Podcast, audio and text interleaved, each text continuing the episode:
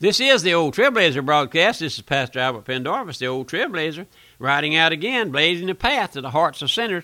And every now and then I have someone write me, call me and say, What in the world are you talking about, blazing the path? Well, this world, this religious world, is, uh, I think, go- going to hell in a handbasket. We have we, we no longer have the great old men of God preaching, thundering out the gospel that Christ died for sinners and that man is a sinner. We don't have that anymore. We have a, a silk handkerchief ministry and uh, on many scenes, many of our scenes, and one here and one there, holding up uh, the truth. And that's what we do here at the Old Trailblazer broadcast. We bring you the truth, and we cut away some of those errors. You say, "What kind of errors are you talking about?" I said, "Well, uh, they got umpteen dozen Bible uh, publications now. They all got error in them. We we we we uh, we talk about those things. Then we talk about the, the method of salvation. People say, "Well, just join the church. That's not salvation." We, we refute that error. Well, shake the preacher's hand. That's not salvation. Well, speak in tongue. That's not salvation. Oh, my friend, working, doing good work. That's not salvation. What is salvation? Coming to see yourself as a sinner in need and then coming to Christ, begging forgiveness, receiving forgiveness for your sin, my friend. Not many doing that, is it? Oh, we have a great religious world today. We have, I think somebody told me, 146 different religions denominations in the world. Maybe so, but my friend, none of them, none of them portray Christ as our living uh, substitute. But old trailblazer is going to be true to your soul, even if it takes the hide off. We're looking at the blood on. I'm sorry, we just got through with the mercy seat, and we're looking today uh, the great day of atonement. You know what atonement means? It means covering. That's right. Atonement means covering. Everywhere I go, here, there, and yonder, I hear folks criticizing my message, the messages of radio ministry, and uh, listen, uh, they, they they just they do, and I praise the Lord for it. It's the greatest compliment that you can pay to my ministry, is to say that my preaching has stirred you up, makes you mad. Well, I won't hear that old trailblazer no more. Well, praise the Lord. That's what if that's what you want, go ahead, go ahead. But my friend, let me advertise over the radio here that I'm going to be in a certain area, certain town, and folks get together and raise up a, a stir about it. You want to hear that old fella? You don't want to listen to that old trailblazer? He'll stir you up. He'll get you confused. Get you. He'll divide your church. Well, brother, they're paying my ministry a great compliment that they could pay it. It does that very thing, and praise the Lord. Bless your heart, it does. It does. If your ministry does not stir up the people, preacher, you better quit preaching and go back to digging taters. That's right. You're taking money under a false pretense. You're a deceiver. If your messages don't stir the hearts of men and women, then there's something wrong with your message. That's right. That's right. And uh, we have folks that don't want us to, to talk to their sick folks in the sick bed because it stirs them up. But listen, uh, praise the Lord for it. And uh, it was said of Charles G. Finney, one of our old divines, that if he walked in a hospital or in a into a factory, folks became uh, confused and stirred up. And I hope that the Lord would do that under this ministry. We've been praying here for years that the Lord would uh, send us a refreshing from the Holy Spirit. And we know it's the Holy Spirit's work. No matter what I say, that folks will be disturbed. It is said, George Whitefield, a great old preacher, that if he just spoke one word, say Maranatha, it put folks under conviction, stirred them up. I'm hoping, trusting that the Lord will see fit to use this ministry, no matter where I go, where I preach, or where the brethren go, uh, that the word will go out. Men will be brought under conviction, and wherever folks see me, they will say, "There goes that man." Uh, either confirms you in Christ or stirs up, stirs the hell out of you. Now that's that's my friend. Listen, as, as old trailblazer used to say, we won't just won't charge you nothing for that. We just threw that in for lagniappe. Our subject today, we're getting started in, is the great day of atonement. There stand out two great days as set forth in God's Word. One is the great day of atonement when our Lord died for sinners. And the second great day that stands out, set forth there in Revelation 6, for the great day of his wrath is come, and who shall be able to stand? First is a great day of atonement. Christ dying for sinners. Christ dying for sinners. Second is a great day of his wrath. Christ punishing sinners who have rejected him. Let's open our Bibles now, if you will, if you if you where you can. If you're driving on the highway, don't do it. Just listen and look in the 16th chapter of Leviticus and see there again how blood redemption is set forth in the Old Testament. That's our general theme that we're looking at. So let's go there and read Leviticus 16 and then uh, skip around some verses there. And he, the high priest, shall take of the congregation of the children of Israel two kids of the goats for a sin offering, and one ram for a burnt offering. And Aaron shall cast lots upon the two goats, for one of them, one for the Lord, and the other for the scapegoat. And Aaron shall bring the goat upon which the Lord lot fell, an offering for a sin offering. But the goat on which the lot fell not, uh, fell to be the scapegoat, shall he be presented alive before the Lord to make an atonement with him, and to let go for a scapegoat into the wilderness. Then shall he kill the goat of the sin offering that is for the people, and bring his blood within the veil, and sprinkle it upon the mercy seat, and before the mercy seat, and listen, and when he hath made an end of reconciling the holy place, and the tabernacle of the congregation, and the altar, he shall bring the live goat, and Aaron shall lay both his hands upon the head of the live goat, and confess over confess over him all the iniquities of the children of Israel, all of their transgressions and all their sins, putting them upon the head of the goat, and shall send him away by the hand of a fit man into the wilderness. And I want you to notice that expression, fit man. And the goat shall bear upon him all their iniquities into the land not inhabited, and shall let the goat go into the wilderness. Now, here we have set forth a beautiful picture of God covering the sins of Israel with blood putting away their sins under the blood.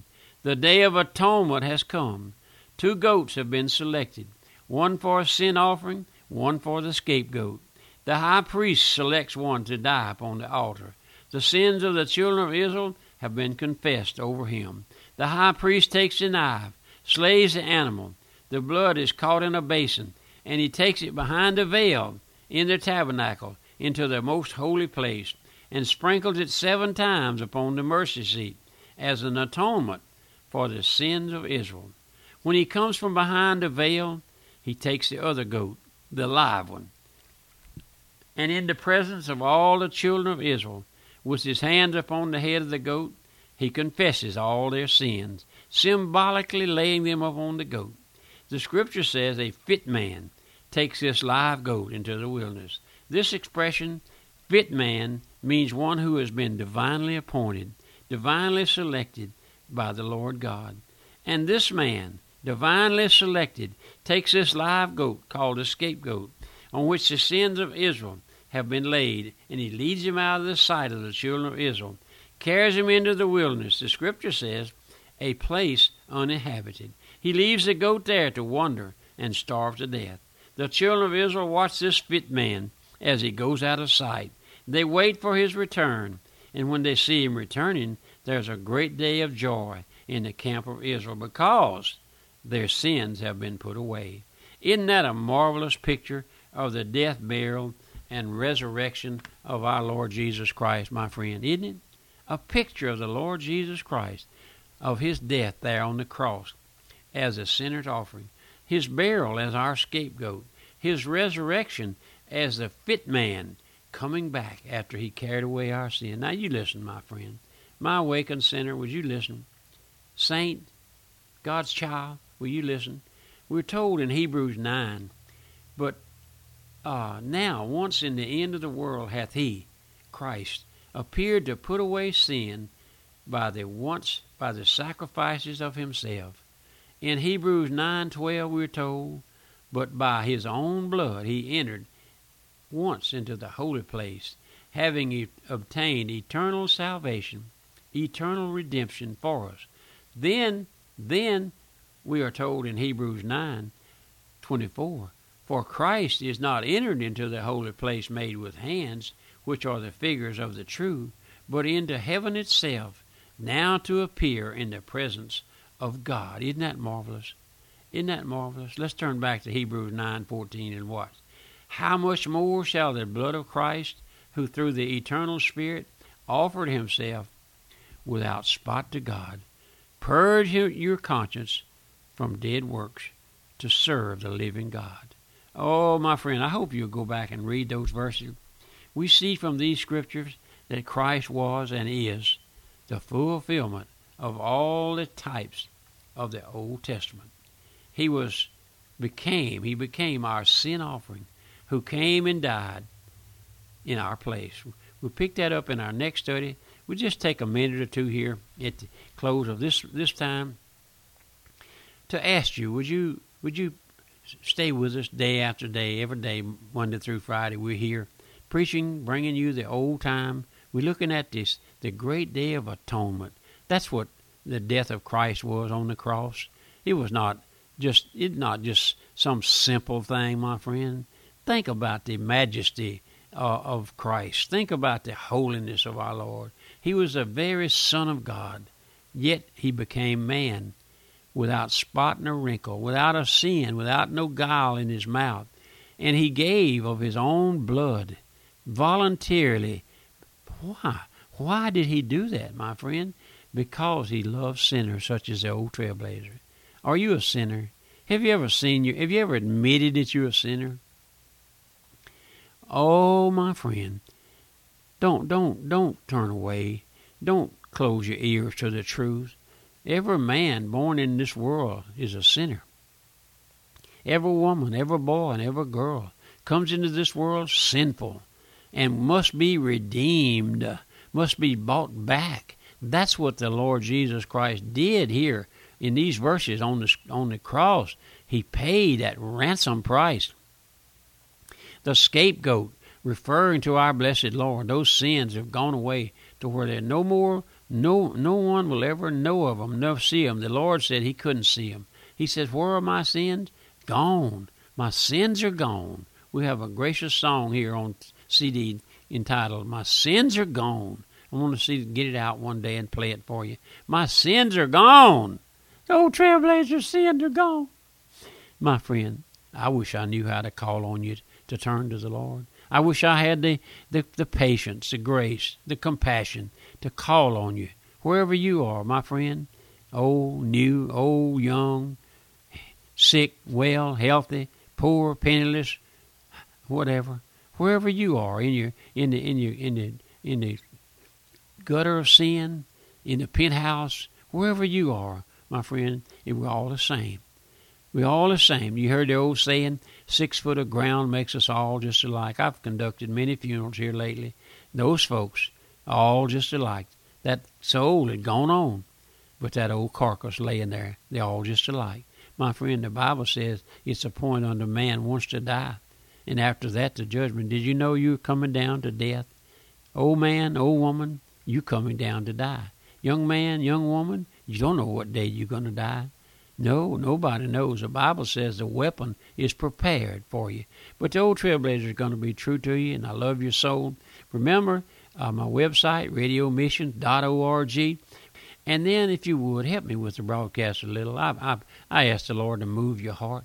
But this is the old Trailblazer broadcast. This is Pastor Albert Pendarvis. Remember, my mailing address is Radio Missions, Old Trailblazer, Post Office Box 1810, Walker, Louisiana 70785. Pastor Pendarvis invites you to listen to the Radio Missions Internet radio station that presents the Old Trailblazer broadcast, Voice of Truth broadcast, weekly sermons, and music 24 hours a day. For information and a link to listen, visit our website at radiomissions.org. That's radiomissions.org. And be sure to join us again each Monday through Friday on this station for the Old Trailblazer broadcast with Pastor Albert Pendarvis.